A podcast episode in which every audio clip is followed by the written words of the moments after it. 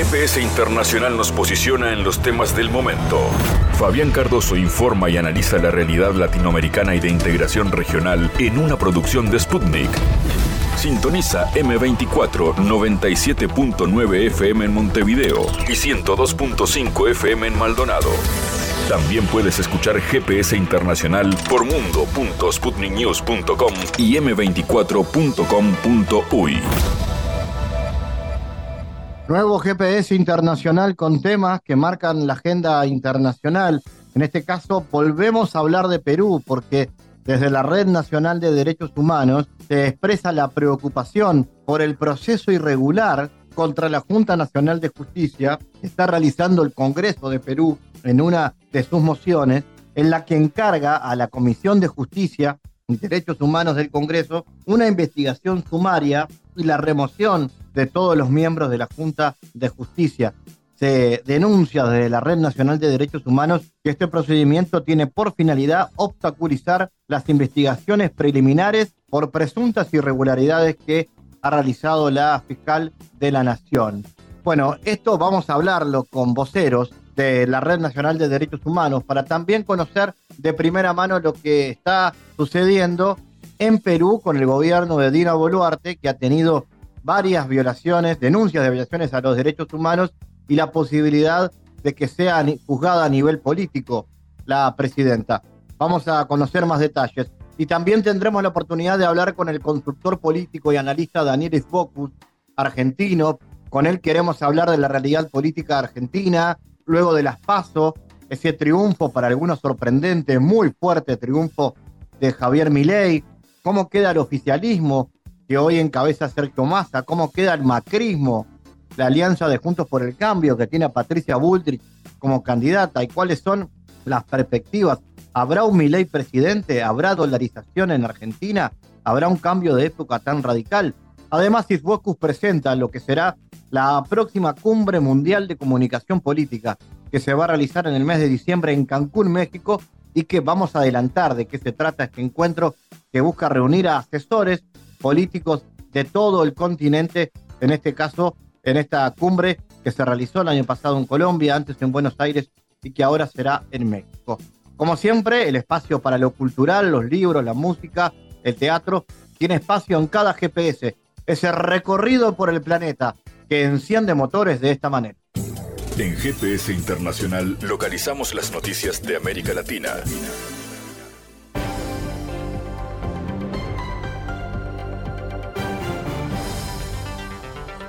Momento ahora de noticias. El presidente de Brasil, Luiz Inácio Lula da Silva, declaró que el exmandatario Jair Bolsonaro está totalmente involucrado en el asedio golpista perpetrado en contra, en enero, contra las sedes gubernamentales en Brasilia. Creo que está altamente comprometido, cada día van apareciendo cosas y cada día vamos a tener claro que había una perspectiva de golpe y que el expresidente estaba involucrado en ella hasta los dientes, subrayó durante una rueda de prensa desde la cumbre del G veinte. El fin de semana, la justicia brasileña aceptó el acuerdo de colaboración de uno de los asesores más próximos de Bolsonaro, el coronel Mauro Cid, que podía aportar valiosos detalles sobre los escándalos que rodean al expresidente. Lula añadió que el tiempo se encargará de dejar las cosas claras y que Bolsonaro es responsable de buena parte de las cosas malas que ocurrieron en Brasil en los últimos tiempos. Bolsonaro es investigado por varios frentes, aunque el más avanzado es el que lo involucra en una trama para vender joyas y otros valiosos regalos recibidos por parte de Arabia Saudí, pero que en realidad eran obsequios de Estado y deberían ir a un archivo público.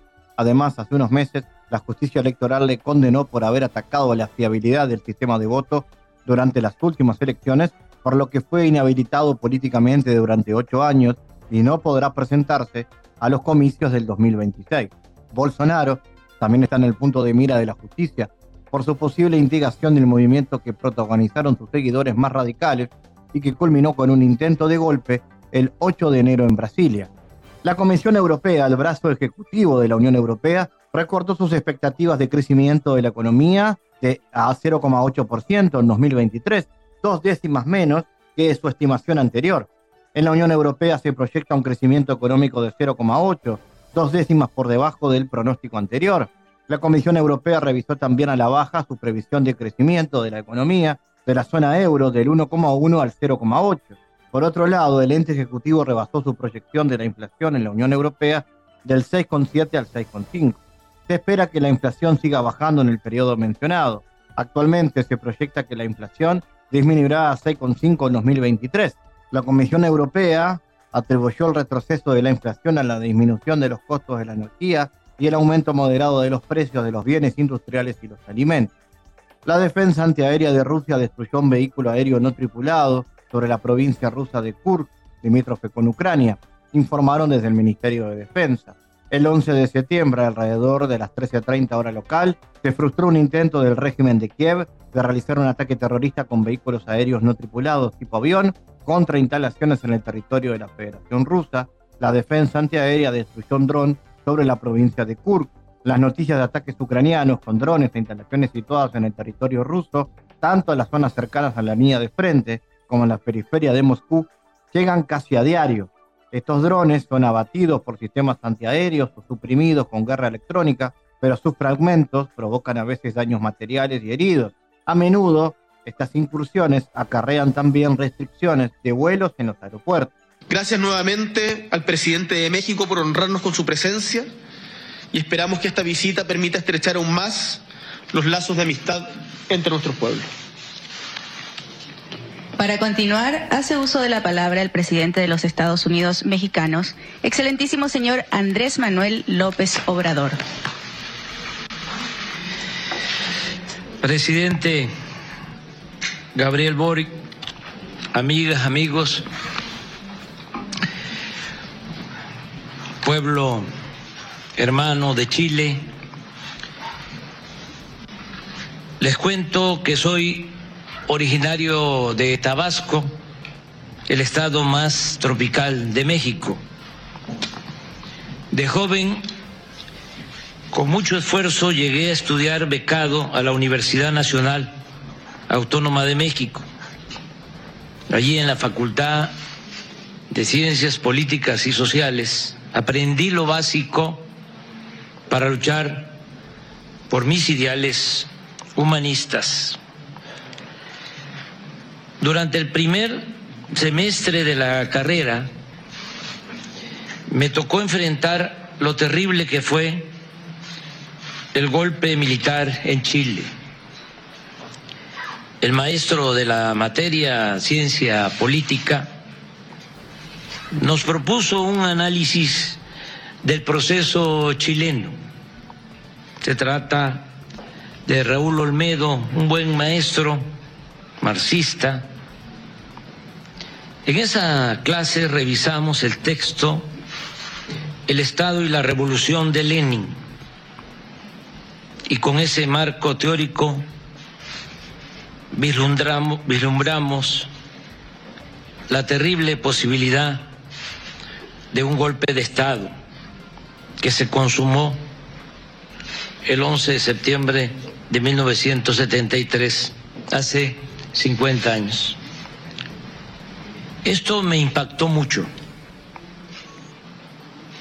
me marcó.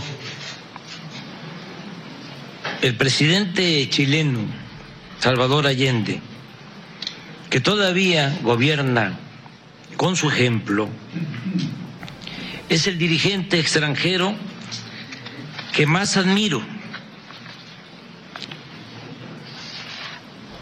quien más sentimientos me genera.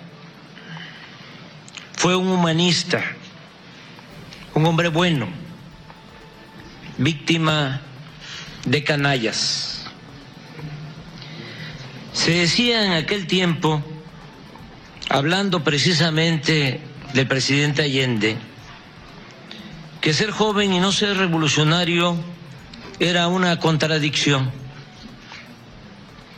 Pero ser revolucionario no necesariamente implica tomar las armas. El propio presidente Allende eligió un camino diferente, aun cuando muchos opinaban que solo mediante las armas podía mantenerse en la presidencia y evitar que lo asesinaran. Él era un pacifista. Por eso, aquello fue un crimen horrendo. El que opta por la lucha armada sabe que se trata de vencer o morir, pero el que no quiere la violencia para su pueblo ni para nadie y ve con profundo respeto, con profundo amor incluso al adversario, no merece ser tratado de esa manera.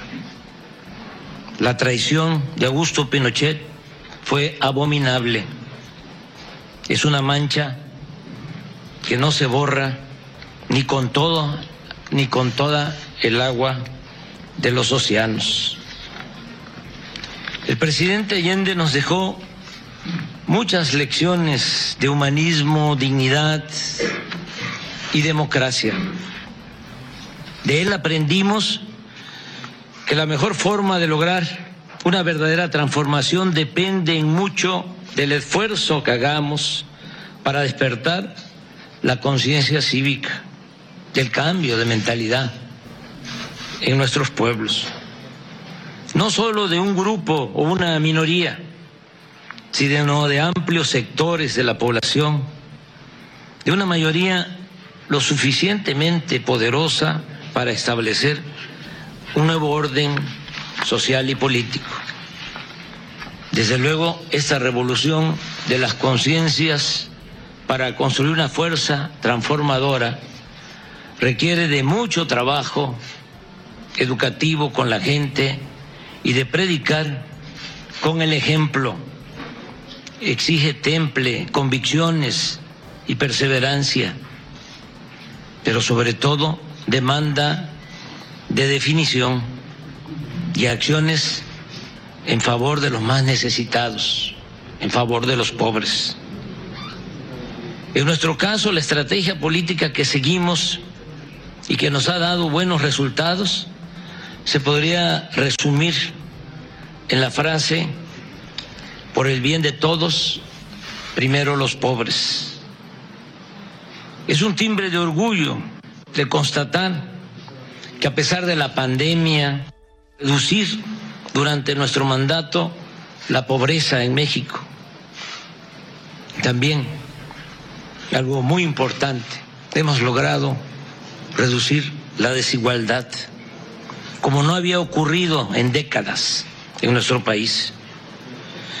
Pero además del humanismo que implica esta política, debemos tener presente, no olvidar, que atender a los más pobres, a los más necesitados, a los desposeídos, a los humillados, es también tener la certeza del apoyo de muchos para transformar una realidad de opresión y alcanzar el ideal de vivir en una sociedad mejor, más justa, igualitaria y fraterna. Sin el apoyo del pueblo no habríamos podido resistir la intensa campaña en contra nuestra por parte de los medios de información, los medios de manipulación, expertos en la calumnia y, repito, en la manipulación. Hemos sido fieles, en esencia, al precepto del mejor presidente que hemos tenido en México, Benito Juárez, que decía: con el pueblo todo, sin el pueblo nada. Amigo y compañero presidente Boric, usted es heredero del pensamiento del libertador O'Higgins y de los ideales del presidente Salvador Allende, apóstol de la democracia, de la República de Chile y ejemplo de dignidad en el mundo. Usted representa también a un pueblo que vio nacer dos de los mejores poetas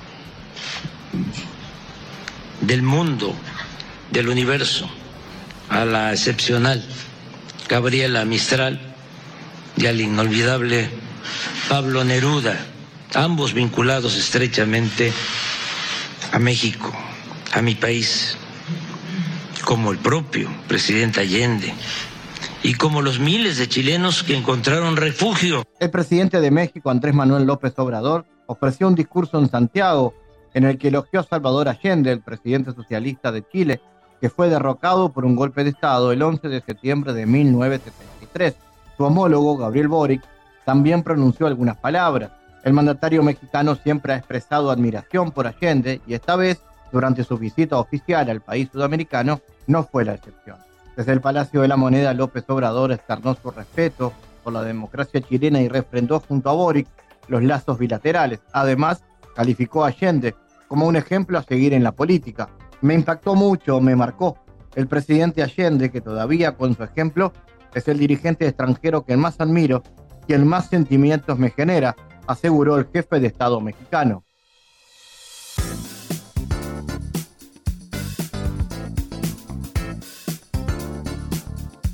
Bueno, vamos a recibir en este bloque de G P S a Adrúbal González, que es director de la Red Nacional de Derechos Humanos de Perú, porque nuevamente nos convoca Perú. En estas horas se denuncia por parte de la red que el Congreso está amordazando a la Junta Nacional de Justicia. Esta organización que tiene sede en Madrid, esta Red Nacional de Derechos Humanos y una representación permanente en Venezuela, Perú y en Ginebra, está denunciando la violación del debido proceso de investigación contra los miembros de la Junta Nacional de Justicia. Vamos a ver, Adrúbal, qué nos tiene para contar respecto a este tema. Bienvenido a G P S. ¿Cuál es concretamente la situación que se viene viviendo en este momento y con este tema en Perú? Eh, gracias, Fabián, por tu espacio, por esta oportunidad para conversar sobre la crisis política que se vive en el Perú desde el día siete de diciembre del dos mil veintitrés a la presente fecha. El otro, el paso que, vi, que ha venido dando ahora el Congreso, que tiene más del noventa por ciento de desaprobación popular, Este, es intervenir a la Junta Nacional de Justicia. Y la Junta Nacional de Justicia es un órgano perteneciente al Poder Judicial, pero es un órgano autónomo y eh, funge, o dentro de sus eh, obligaciones está el control al Poder Judicial, a los jueces, magistrados, fiscales, también a la O M P E, a la Oficina Nacional Electoral, y al R E N I E C, que es la Oficina de Registro y Extranjería. Es decir, esta oficina tiene dentro de sus funciones eh, vigilar el cumplimiento y el desempeño de estos funcionarios. Eh, lo que nos llama la atención es que esto se desarrolla justamente cuando la actual fiscal general tiene investigaciones preliminares abiertas por irregularidades, entre ellas irregularidades, irregularidades académicas, donde eh, la misma no ha podido comprobar su eh, algunos títulos Eh, académicos que se le están reclamando y que se le denuncia por plagio o falsedad. También tiene responsabilidad por una investigación de cuellos blancos donde de manera sorpresiva se sobreseyó la causa, y en esta causa de investigación estaba una de las hermanas de la fiscal general, la jueza Emma Benavides, y esta causa fue una causa emblemática porque esto fueron un grupo de funcionarios de la Fiscalía y de, del Poder Judicial donde beneficiaron a determinados eh, casos como de narcotráfico para darle medidas preventivas en condición de libertad. Y esto lo que causó es que muchos de estos narcotraficantes eh, salieran, se pudieran huir o evadir la justicia. Entonces, hay una serie de situaciones y irregularidades que se están investigando al actual fiscal de la Nación, y justamente el paso que hizo la fiscal es, es eh, denunciar a la Junta Nacional de Justicia con el apoyo de el gobierno del de partido de Fujimori para que se inicie una investigación sumarísima y destituir a todos sus miembros. Entonces, eh, el, lo que es independencia de poder ahorita en el Perú está bastante al hilo, pues, de ya estar en lo que se consume la, el totalitarismo de un Estado que está siendo gobernado eh, por la extrema derecha, que no reconoce ni respeta los derechos humanos.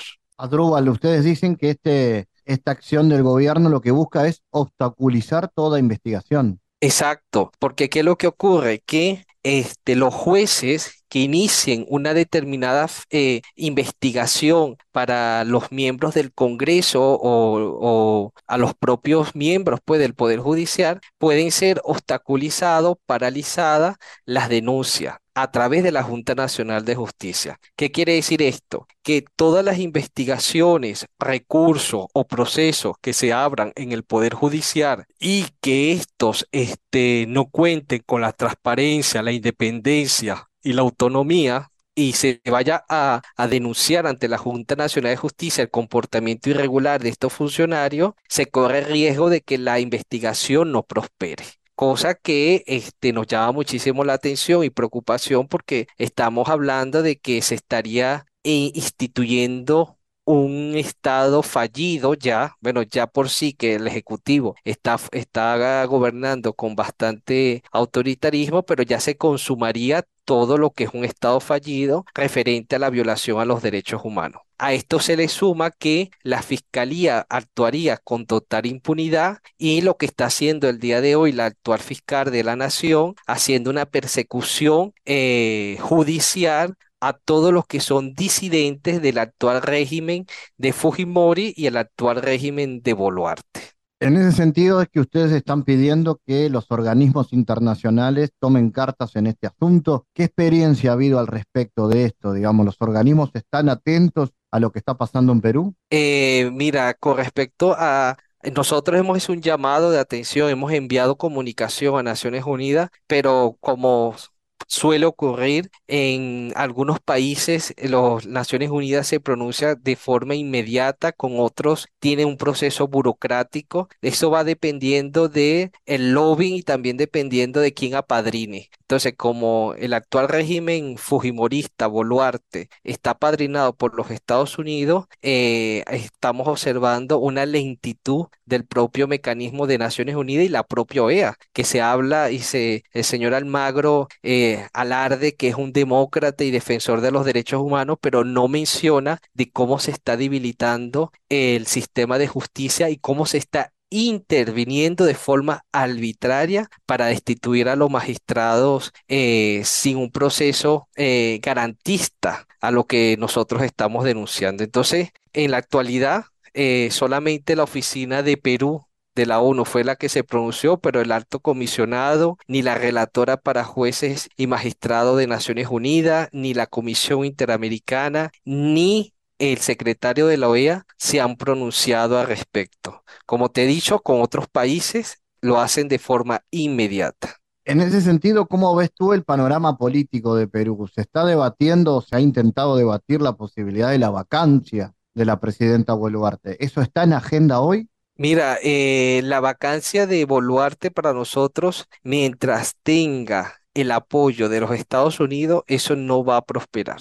Estamos hablando que es un régimen que eh, abiertamente, según los, las distintas investigaciones periodísticas, contó con el apoyo abierto de la Embajada de los Estados Unidos, que el actual presidente eh, John Biden ha reconocido y apoyado el gobierno de Boluarte, y eso le da un, un respiro, un oxígeno a este sistema dictatorial que está en el Perú. Entonces, por más que intente de eh, hacer algunos eh, fallidos, frustrados, vacancias, mientras ya tenga el apoyo de los Estados Unidos, nosotros dificultamos que le vaya el Congreso corrupto, le vaya a aprobar la vacancia. Y a futuro, ¿hay posibilidades de que cambie una situación que es histórica, que es la inestabilidad política en Perú? Últimamente no, no han podido tener gobierno que dure más de algunos meses. ¿Cómo observas eso? Mira, a futuro la situación está crítica. ¿Por qué? Porque estamos hablando que al dos mil veintiséis, que es donde se plantea el nuevo proceso electoral, con la intervención de la Junta Nacional de Justicia, estaríamos hablando que también de manera parcial se estaría también eh, interviniendo de alguna otra forma el funcionamiento de la Oficina Nacional Electoral, ¿Qué quiere decir esto? Que cualquier este, denuncia sobre fraude electoral que esté ocurriendo o sobre ventajismo de algunos de los eh, partidarios políticos no vaya a prosperar. ¿Qué es lo que nosotros vemos como defensores de derechos humanos? Que están amordando al Estado para que cuando llegue el dos mil veintiséis, por más que se manifieste en la población en las urnas, no sea reconocida El, el rechazo del actual régimen Boluarte fujimorista que está en el Perú. Eh, cabe señalar, y es importante que la audiencia este, lo tenga en cuenta, que hoy gobierna fueron los que perdieron contra Castillo. Es decir, los perdedores son los que están gobernando hoy en el Perú. Y esto evidencia de que el Estado de Derecho está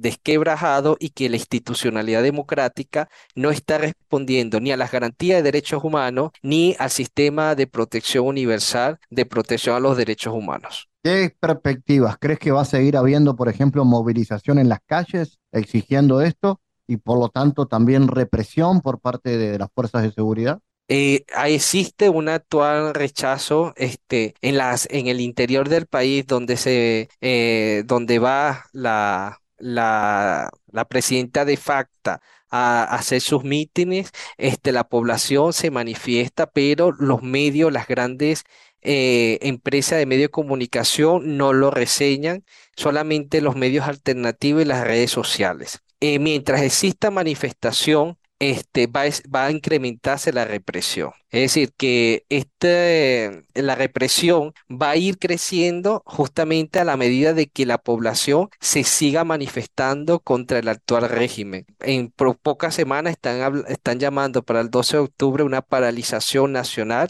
Eh, nuestro temor como, a, como organización de derechos humanos es que esto se vaya a reflejar en más víctimas fatales o heridos, porque este...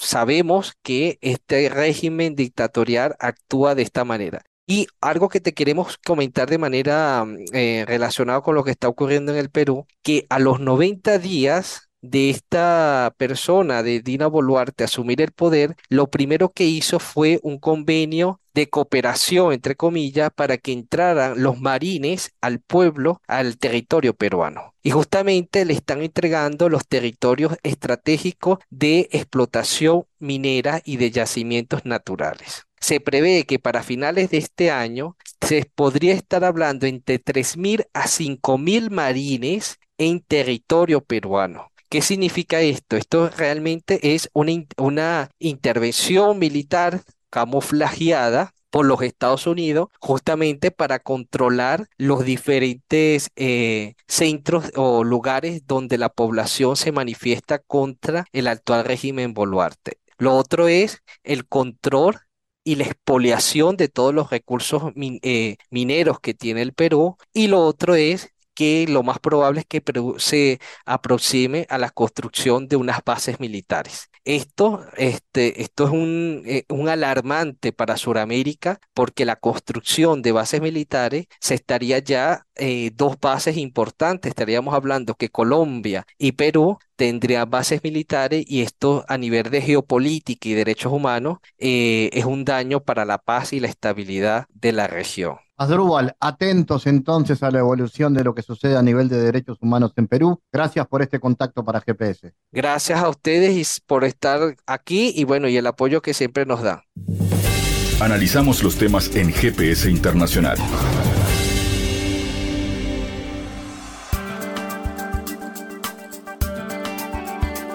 Bueno, en estos tiempos de mucha movida de una América Latina convulsionada con hechos políticos que permanentemente marcan la agenda y que seguimos semanalmente en cada G P S Internacional en esta producción de Sputnik, queremos contarles que en el próximo mes de diciembre se va a realizar una nueva edición de la Cumbre Mundial de Comunicación Política. Esta vez se va a realizar en Cancún, México. Tendrá la presencia de trescientos conferencistas a nivel internacional eh, y va a ser un muy interesante encuentro. El año pasado se realizó en Buenos Aires, tuve la oportunidad de seguirlo eh, de cerca, de estar participando como conferencista allí. Luego hubo otra edición en Colombia y ahora será República Dominicana, donde se realizó la presentación hace algunos días, pero será México eh, a fin de año donde se va a concretar este importante encuentro.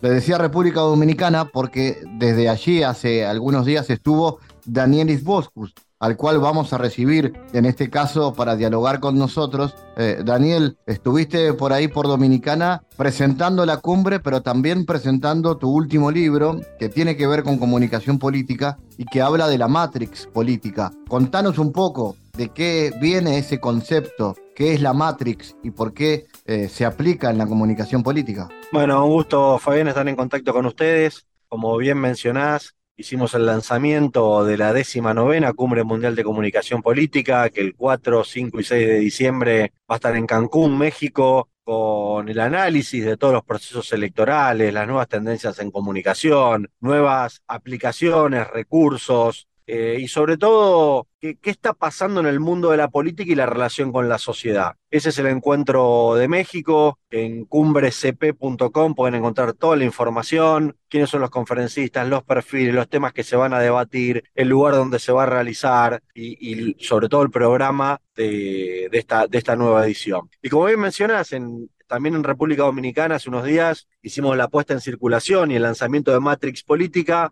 un libro que tiene como eje central las campañas electorales, pero además los candidatos, cómo se construye un candidato, qué hay alrededor de un candidato, cómo juega la comunicación política, el impacto de la sociedad, sociedades hiperpolarizadas, sociedades enojadas con la política, el rol de los partidos. Y Matrix un poco busca, en, en su título era, bueno, la Matrix es esa caja donde está todo lo que que, que son herramientas, pero también es la gente, son los candidatos, son las campañas, y empezamos a ver en distintos lugares del mundo que empiezan a surgir alternativas fuera de la Matrix, porque esa Matrix empieza a dejar de, de ser atractiva para los ciudadanos, ¿no? Y ahí vemos donde surgen candidatos outsider, candidatos antisistema, que podríamos llamarlos candidatos anti-Matrix, ¿no? Y bueno, empiezan a tener aceptación, empiezan a tener una identidad política, y así es como ha surgido eh, este libro, que hemos presentado ya en varios países, pero la semana pasada en República Dominicana. Claro, estuviste también por, por Uruguay unos días antes, Daniel. Eh, a ver, eh, la Matrix, eh, ese rompimiento, ese quiebre de la Matrix, hacen que surjan personajes del eh, movimiento outsider, de fuera de la política, hacen que surjan, por ejemplo, los Trump, los Bolsonaro o los Milei, con los matices que tengan ellos, ¿no? Que de hecho los tienen. ¿Es de ahí que surge? Sí, claramente, cuando hay errores o fallas en la programación de la Matrix, te surgen personajes como eso. Vos mencionabas a Trump. Trump es un, un claro ejemplo de ello. Si bien fue por el Partido Republicano, era por un reseteo del Partido Republicano y sin posibilidad de tener un candidato competitivo en aquel momento para las elecciones del dos mil dieciséis. El caso de Bolsonaro, lo mismo, ¿no? Con un, pero también desde adentro, ¿no? No es que era nuevo en la política, o el caso de Milei en la Argentina, que por ahí es el caso más, podríamos decir, de la evolución de, de los outsiders, de la antipolítica o del antisistema. Hay veces que no les gustan estos títulos, eh, cuando le hablan de antipolítica dicen, no, nosotros no somos antipolítica, sino antipolíticos. Pero bueno, ya son, ya son detalles o, o cuestiones inclusive estratégicas de cada campaña que tratan de instalar dentro de su narrativa. Pero sí, sin lugar a dudas son... Son claros ejemplos, lo de Vox en España en su momento también, son fenómenos que van surgiendo ante fallas del sistema. En el caso de Milei en Argentina, ¿era un fenómeno que se veía venir o es una sorpresa? No, yo no veo la sorpresa, digo, la propia vicepresidenta de la Nación, Cristina Fernández de Kirchner, habló del escenario de tercios hace o dos meses antes de las elecciones. No, yo creo que no, porque cualquiera que está y conoce hoy a la sociedad argentina se da cuenta que hay un descontento muy grande con la política y los políticos, y que las cosas no funcionan. Con lo cual hay margen para que surja algo nuevo. La habilidad que ha tenido Javier Milei es poder ser quien represente a esa parte de la sociedad argentina, ese treinta por ciento de la sociedad argentina que está buscando una alternativa nueva, que está enojada, que está frustrada, y que tal vez no analiza en profundidad cada una de esas propuestas, sino que solamente quiere algo distinto a lo que existe. Y el resultado de, de estas PASO, que lo colocaron como el más votado, ¿lo pone cerca de ser presidente de la Argentina? ¿Está preparada la Argentina para, para un cambio de este tipo? Bueno, en primer lugar, lo pone cerca de poder clasificar a la final. No hay que apurarse, acá hay que ir etapa por etapa, y hoy el objetivo de esta campaña que viene es ver quiénes son las dos personas que clasifican a la final, o sea, la segunda vuelta. Y él corre, corre y es competitivo. Después será la sociedad argentina quien determine quiénes son los dos candidatos que pasan a la final. Pero a priori hoy te diría que, que está corriendo, que es competitivo y que es demasiado prematuro para ver si la sociedad argentina está preparada o no. Van a pasar muchas cosas todavía antes de, de poder responder esa pregunta. Ahora, compartís que esto no es para todos los países, para todas las culturas políticas. Eh, a mí, por ejemplo, se me no me imagino a alguien con ese, con ese perfil de outsider en un país como el Uruguay, por ejemplo, claramente conservador y estructurado en lo político. Y hay otros países donde también los outsiders lo intentaron, estuvieron cerca, Colombia es el ejemplo, y los políticos tradicionales finalmente ganaron. Eh, ¿Depende mucho de la cultura o que del hartazgo de la gente? Depende de los momentos. Mirá, eh, en Argentina hace, no cincuenta años atrás, hace cuatro años atrás tampoco había lugar para esto. De hecho, participaron y sacaron muy pocos votos, ¿no? No, no tienen, no tienen representación más allá del dos a tres por ciento como lo ha tenido históricamente la izquierda. Son momentos.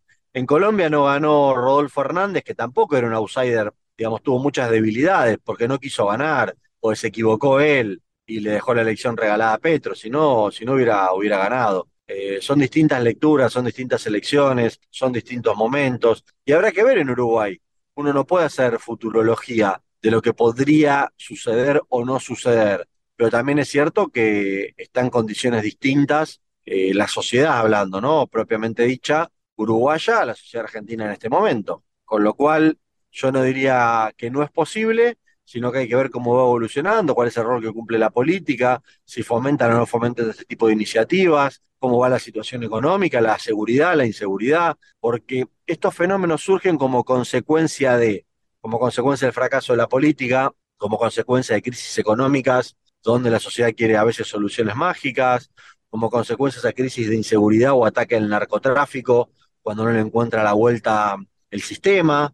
Eh, bueno, tiene, tiene explicaciones, no es que es natural, no es una cuestión de marketing, tiene que ver con cuestiones mucho más profundas. Daniel, ¿y qué desafío le abre esto a la consultoría política? Vos has defendido mucho tiempo la idea de lo profesional, de la profesionalización de la comunicación política, eh, como aspecto mucho más allá de que antes las campañas las pensaban y las ejecutaban sobre todo los militantes de los partidos.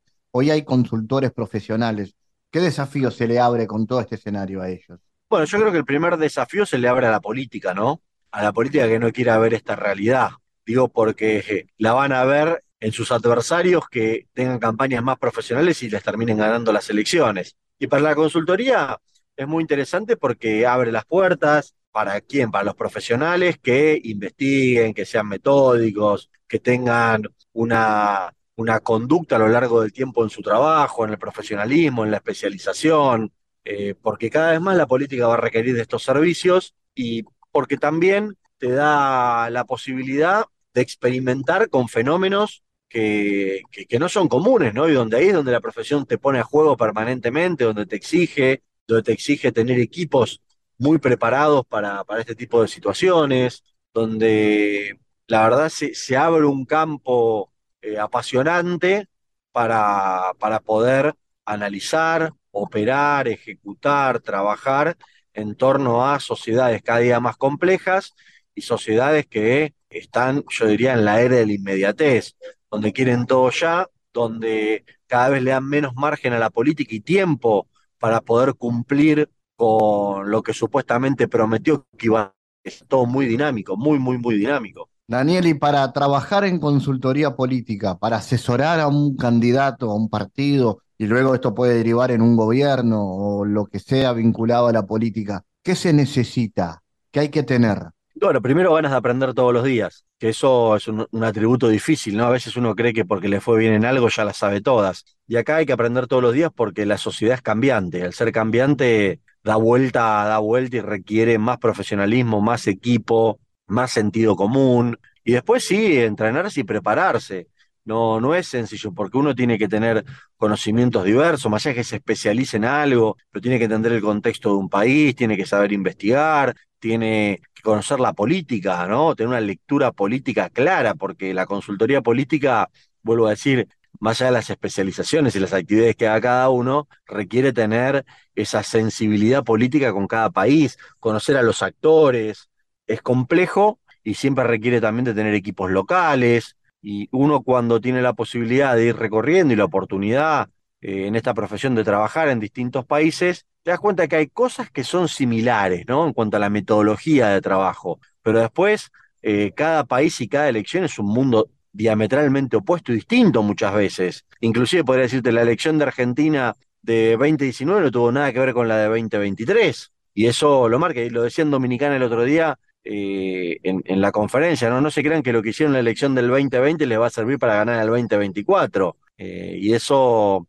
es muy interesante para los que nos dedicamos a esta profesión. Entonces, ¿la cumbre mundial que se realiza en Cancún también es una oportunidad para aprender o es un encuentro para profesionales? No, es, es un, encuentro, un encuentro para aprender, es un encuentro para profesionales, para hacer networking, para ver qué está pasando en la industria de la consultoría política, para poder hacer esas relaciones que te permitan. No, no, no hablo ni siquiera de la búsqueda de clientes, ¿no? Sino de la sensibilidad, de una agenda de contactos, de compañeros y colegas que pueden siempre no solo abrirte una puerta, sino mostrar por dónde están yendo en determinados países, tener contexto internacional, porque ahí va gente de más de veinte países, ¿no? Que cuentan sus historias, eh, en qué andan, qué están haciendo, cómo les ha ido en las campañas, qué fenómenos vieron, qué problemas tuvieron, qué obstáculos. Así que es un, una gran oportunidad, no solamente el participar, sino el... El, el ir a conocer e ir por más. cumbre c p punto com entonces es el lugar para obtener información tanto de la cumbre como también de tus libros, Daniel. Sí, ahí en cumbre c p punto com, y si no, cumbre punto online es la otro sitio web que ahí sí tiene la descarga de los libros, tiene los videos de cumbres anteriores, conferencias, eh, son plataformas que, que lo que nosotros buscamos es la democratización del conocimiento y poder poner a disposición de muchísima más gente que tal vez por costos, por tiempos no puede viajar, pero que pueda acceder a esos contenidos eh, de manera, de manera online. Daniel Ivoskus, gracias, un abrazo, gracias como siempre por estar en G P S. No, un abrazo muy grande para ustedes. En G P S Internacional navegamos por la sociedad y la cultura.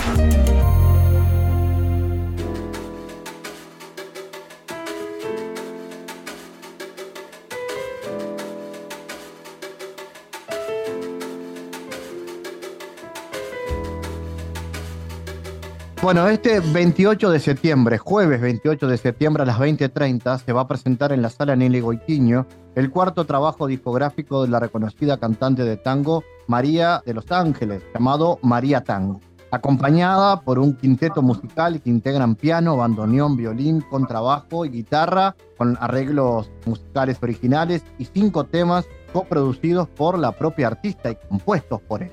Es un espectáculo de un gran nivel, que tiene mucha dinámica con tangos, milongas, vals y demás. Vamos a conocer más sobre esto. María de los Ángeles está en contacto con nosotros. María, ¿qué nos podés contar del espectáculo que no hayamos dicho ahora? ¿Cómo te has preparado y cómo se viene este show? ¿Cómo no? ¿Qué tal? Un saludo primero a toda la audiencia y muchas gracias este, por la invitación y por, por el apoyo a este gran espectáculo que sí, se viene con todo. Eh, vengo preparándolo ya hace un tiempo. Eh, se grabó el disco hace un año y dos meses más o menos, ya fue lanzado en las plataformas el veintinueve de mayo, que pueden todos entrar a María Tango, buscarme en YouTube, tanto en YouTube como también en Spotify, y pueden escucharlo gratis, no hay ningún problema. Y después, ahora sí, vamos con el lanzamiento físico, ya lo tenemos en las manos, como quien dice, para poder hacer el lanzamiento. Es un disco que para mí es, es, tiene algo, como dijiste tú, algo muy particular, que es haberme animado a componer eh, músicas, más que nada. Yo compuse las músicas eh, en dos tangos, una milonga, un vals, y compartí un poquito la letra en una balada, pero principalmente las músicas de esos, de esas, de esos temas, eh, donde me escribe la letra Pablo Poggi, el cual tuvo que ser, fue algo muy especial, porque yo fui contando las historias, o sea, contando lo que yo quería plasmar en esas melodías que había compuesto, y él de verdad que fue eh, como, parece como si hubiera salido de mi propia voz, o sea, si hubiera salido de mi propia alma lo que escribió, porque la verdad hizo lo que, lo que yo realmente hubiese hecho si lo hubiera escrito, porque yo no soy muy eh, describir, pero sí me surgieron melodías muy hermosas para mí, este, que bueno, como, como al principio uno con el tango y con este género tiene mucho respeto, porque han sido muchos compositores de gran nivel, pero en un momento de mi vida en el cual ya tengo treinta y cinco años de carrera, digo, ¿por qué no, no? El tango es la vida mismo, y yo puedo contar desde mi propia perspectiva lo que vivo y hacerla un tango, una milonga o un vals. Entonces, para mí, eso fue increíble, lograr esa, ese feeling o esa, o esa química con la persona que escribe para que realmente haya sido lo que a mí me hubiera gustado contar. Claro, bueno, y a, hablamos un poco de los estilos, porque no es solamente tango, digamos por ahí, exacto, alguna milonga, después, algún vals, ¿cómo va? Perfecto, tenemos también, en el disco son nueve temas, don, los cuales están compuestos por clásicos de hoy y de siempre, como, como es eh, Los Mareados, eh, también está el tema que falta que me haces, y está el otro tema que es muy hermoso, que es Como dos extraños. Hay una versión muy linda de un tema conocido que se hizo en versión milonga. Ese tema conocido del gran Mandrake Wolf se hizo muy conocida por Jaime Ross, todos lo, lo sabemos, que se llama Amor Profundo. Amor Profundo se hizo en versión de milonga. Y bueno, para mí, la verdad, el arreglador, que es Emiliano Greco, un argentino, eh, gran director, la verdad, me encantó, eh, cómo llevó eh, ese tema tan emblemático para los uruguayos, porque está muy pegado, Este, en, en, en esa versión que ya todos conocemos, cómo lo llevó a una milonga y cómo quedó tan linda y quedó tan, tan, tan como del estilo, ¿no? Como del estilo este, del género tanguero o milonguero. Y bueno, después tenemos en las composiciones, hice dos tangos, uno que habla, porque ¿qué, qué hago allá, acá en este disco? Quiero también plasmar, eh, en esta altura de mi carrera, eh, dos homenajes muy importantes, que son los seres que yo amé más en mi vida, que, que, que ahora están siempre iluminándome, que es mi papá y mi mamá. Entonces, bueno, ahí eh, les hago un homenaje a mi papá con un, con un tango, eh, a mi mamá con una milonga, y después tenemos un tango que habla de, de esa palabra que uno eh, le cuesta tanto a veces en la vida, pedir perdón, y como... Como quise como, como llevar esas cosas que a mí me pasan en la vida a, a plasmarlas, ¿no? A, a plasmarlas en letra y en música. Y bueno, hay un tema que habla del perdón y hay otro tema que habla de una realidad de muchos uruguayos. En mi caso pasa que una persona muy cercana eh, me cuenta toda, todo este, este dilema que vive con su pareja, que tiene en el día de hoy tiene Alzheimer, y ella cada día que amanece, Eh, lo que hace es pedir un poquito a Dios que, que no se olvide de ella, ¿no? Entonces el tema se llama, es un vals hermoso que se llama Aunque el olvido no te deje ver. Un tema que, que, que muchos uruguayos eh, padecemos. Si no tenemos a alguien cerca, lo tenemos en la familia, ¿no? Porque son eh, cosas que nos pueden pasar a la vejez. Así que bueno, eh, contentísima de todo esto porque se hicieron unos arreglos hermosos. Y también eh, contenta por el quinteto que me va a acompañar. Eh, me va a acompañar Emiliano Greco, que es el director, el que, te, el que hizo todos los arreglos, que viene de Argentina. Me va a acompañar también eh, Nicolás Perrone, que es el bandoneonista. En este caso, vaya casualidad que fue el bandoneonista que, que estuvo en esta última gira con Luis Miguel. Que bueno, voy a tener el gusto de tenerlo arriba del escenario. Tenemos también a tres grandes uruguayos, excelentes músicos como lo son Matías Crasium, Juan Chilindrón y también a Eduardo Mauriz en la guitarra. Pero no, no obstante, más con todo lo que va a haber, me encanta a mí siempre en los espectáculos tener la sensualidad y la magia del baile. O sea, y, y van de la mano de dos grandes bailarines nuestros que son Yara y Federico. Entonces va a ser todo un espectáculo muy completo. También tengo un invitado, que es un pianista que se llama este, Javier Toledo, que va a ser justo una parte muy íntima en el show. Y bueno, más que decirles que estoy feliz de, de que esto ya comience a, a, a sonar, que ya empecemos a estar arriba del escenario, para que ustedes vean y que disfruten de un espectáculo hermoso. Bueno, vos me, me contás un poco de tus composiciones y te quiero preguntar cómo surge eso, qué cosas te inspiran y qué observación, qué cosas de tu vida diaria te, te conmueven a la hora de componer. Ahí va. Bueno, a la hora de componer, como te decía, yo lo que, que acá este, estuve componiendo fueron músicas, o sea, las melodías, eh, la parte mía es la musical, y lo que sí quise contar fue un poquito, eh, desnudar el alma un poco con mis sentimientos. En el homenaje a mi papá cuento una parte de mi vida, en la adolescencia, la cual este, yo en una situación eh, difícil, eh, como todos tenemos en la vida, en ese momento estaba pasando mi papá. Yo soy de una familia eh, del interior, de Santa Lucía, Santa Lucía que amo con toda mi alma. Viví siempre con mis abuelos, mis padres y mis dos hermanos. Y una abuelita de corazón también que vivió con nosotros. Y resulta que esa vez, eh, no olvido más yo esa tarde, viendo a mi papá en el medio del patio de mi casa, estaba muy triste, estaba eh, llorando. Y como toda adolescente, corta, ¿no? Corta de, de, de, de expresión o, o corta por, por el sentido de que uno de los padres siempre, por ejemplo, mi papá era como, él era una persona muy alegre para nosotros, siempre mostraba lo mejor, nunca las cosas tristes nos quería hacer ver como lo, lo peor, sino que siempre estaba con una sonrisa, estaba siempre dándonos aliento. Entonces yo creo que a mí me pasó que lo vi así y, y como que me pareció como que si me acercaba, él iba a sentir como, se iba a sentir como con vergüenza o, o no sé, que vaya a saber qué me pasó por la cabeza. Y bueno, yo en este tema, una de las cosas que sí digo es como que justamente eh, en ese momento me hubiera encantado abrazarlo. Y bueno, la poesía de este, de este hermoso tango habla de esa situación y de algunas situaciones vividas, este, porque mi familia fue hermosa, con mucho amor. Nos podía haber faltado siempre algo material, pero nunca el amor de mis padres.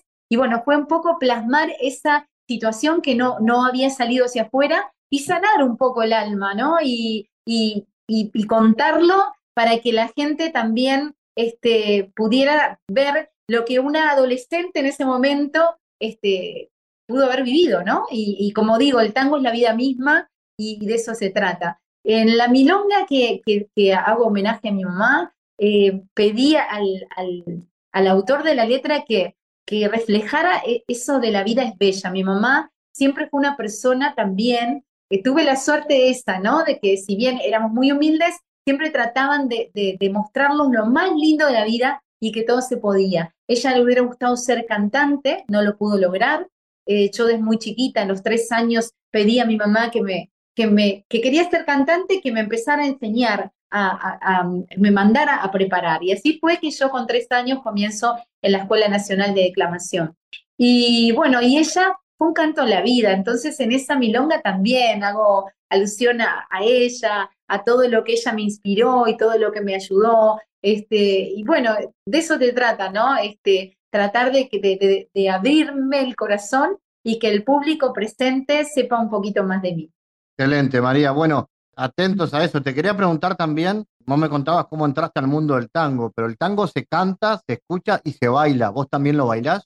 Mirá, intento, estamos intentando bailar. De hecho, ese día posiblemente hayan algunos pasitos por ahí. No soy bailarina profesional, pero, pero sí está bueno, porque tenemos que animarnos también a, a tener esos eh, simples básicos, ¿no? No obviamente ser bailarines acrobáticos, como lo son muchos, que son excelentes, pero por lo menos tener ese básico que a nosotros nos hace un poquito más rioplatense. Entonces sí, eh, seguramente haya un poquito de sorpresa esa noche este, con, con Federico y con Yara, ahí me, me incluyan en alguna cosita, este, porque de verdad eh, tenemos todos que aprender un poquito del tango. Eh, somos rioplatenses y como rioplatenses tenemos que llevar un poco la bandera de nuestro género musical, uno de los géneros musicales, ¿no? Está el tango, está el candombe, está la murga, pero el tango es, eh, tiene que estar un poquito más en todos, y bueno, por eso siempre trato de, de, de tener, o, pod- o por lo menos aprender, ¿no? De los que saben. Excelente. Bueno, contanos qué otros proyectos, más allá de este show de la Nelly Goitiño, ¿qué más se viene? Bueno, mira, eh, termino de, de, de hacer la presentación en la Nelly Goitiño, y, y prácticamente tengo las valijas en la mano.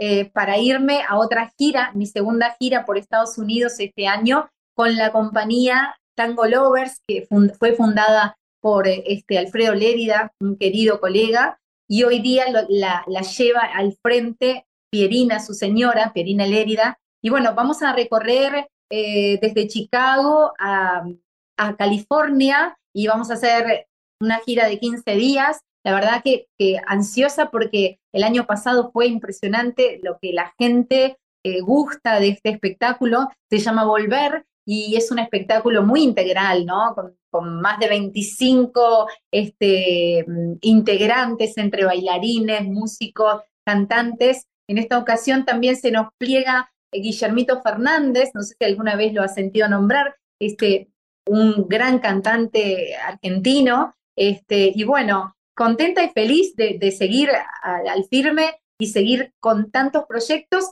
que también se vienen el año que viene, porque Tango Lover vuelve el año que viene al Sodre a, a, la, a estar otra vez en el espectáculo, y bueno, y se vienen muchísimas cosas más, que bueno, de a poco les iré contando, porque no puedo, tengo que ir haciendo una a una, no, no puedo contar mucho más, se van a ir olvidando si no. Bueno, hay, hay, hay muchísimo, entonces, recordame los datos entonces de este show, María. Bueno, este show es el veintiocho de septiembre, en la sala Nelly Goitiño. Las entradas ya están a la venta en Ticantel, Habitat y Red Pagos y, y la boletería de la sala, que es un espectáculo maravilloso que no se pueden perder, que de verdad este, me encantaría eh, ver esa sala repleta de, de, de, de gente linda que me acompañe esa noche. Y bueno, invitarlos a que la, la, es el veintiocho de septiembre, jueves veintiocho de septiembre, un espectáculo de una hora y media, y ya después pueden irse a dormir felices a sus casas, y es a las veinte, treinta horas. Así que bueno, los espero, porque la verdad que estoy muy ansiosa de que vean este, este gran show, que se viene con todo, con mucha emoción, y bueno, estamos preparando todo para ello. Muy bien, María de los Ángeles, gracias por estar en G P S. Por favor, muchas gracias a ustedes, y un saludo a toda la audiencia, y desde ya estás invitado si querés venir. Muchas gracias. El mundo en G P S Internacional. En Diálogos Geopolíticos analizamos diversos asuntos que atañen a la política mundial, desde el abordaje de los ámbitos multilaterales de articulación política a nivel global hasta las cualidades y los propósitos de las configuraciones regionales, tanto en América Latina así como en otras regiones. Nuestro objetivo es poner foco a una gran diversidad de temas que atañen a la geopolítica en el mundo contemporáneo. Para eso vamos a recibir a Santiago Caetano, aquí en G P S. Bienvenido, Santiago. ¿Qué tal, Fabián? Los procesos de construcción de poder entre las distintas unidades del sistema internacional, con características estructurales asimétricas, refieren a la definición o cuestionamiento de las reglas que los actores estatales periféricos establecen, lo cual, en determinadas circunstancias, lleva a la presión para modificar normativas que tienen que ver con los bienes naturales. En este contexto de profundización de los procesos globales, en el marco de la globalización neoliberal, se plantean nuevas reglas que favorecen la privatización de la naturaleza y los servicios públicos, así como también la promoción de inversiones productivas que pueden dañar los sistemas ecológicos. ¿Cómo se caracteriza el nuevo sistema de producción global, Santiago? El nuevo sistema de producción global se caracteriza por la fragmentación de las unidades productivas y su deslocalización por parte de las empresas transnacionales, que ponen en marcha los procesos de localización de las cadenas productivas en función de las ventajas que ofrecen los países o conjunto de países. Ello a su vez está impulsado por la consolidación del capitalismo a nivel global, a partir de lo cual este proceso de reorganización productiva, mediante el cual se fragmenta la producción en diferentes regiones, motiva el ajuste de costos y la expansión de ganancias por parte de las empresas transnacionales. Santiago, ¿cómo se diferencian los eslabones de las cadenas globales?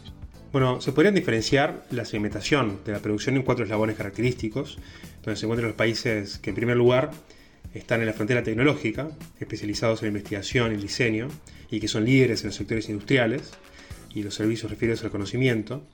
Luego, aquellos que desarrollan tecnologías complementarias y productos con servicios de media y alta tecnología. En tercer lugar, los que ensamblan la producción y son productores de bienes de baja tecnología.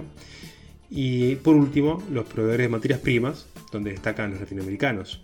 Como alega la autora Carrau, aquellos países que se encuentran en los eslabones intensivos en prácticas extractivistas en el uso de materias primas, se destacan por establecer medidas de protección ambiental endebles y una dotación abundante de recursos naturales. En este sentido, la autora advierte que la inserción dependiente de los países del sur en la economía global y la división internacional del trabajo atraviesa esta distribución de eslabones, profundizando además la injusticia económica, social y ambiental histórica. Gracias, Santiago, por tu aporte a G P S Internacional. Gracias, Fabián. Hasta la próxima. G P S Internacional, una producción de Sputnik, con la producción periodística de Santiago Caetano, siguiendo los temas más importantes de la agenda latinoamericana y con visión global. Esta producción de Sputnik que se despide y que nos invita también a que nos sigan a través de las redes sociales. En Twitter somos G P S Inter y estamos también en Facebook, G P S Internacional. Fabián Cardoso en G P S Internacional junto a los protagonistas analizó la realidad. Una producción de Sputnik por eme veinticuatro, noventa y siete punto nueve efe eme en Montevideo y ciento dos punto cinco efe eme en Maldonado. Que puede volver a escuchar en mundo punto sputnik news punto com y eme veinticuatro punto com punto uy.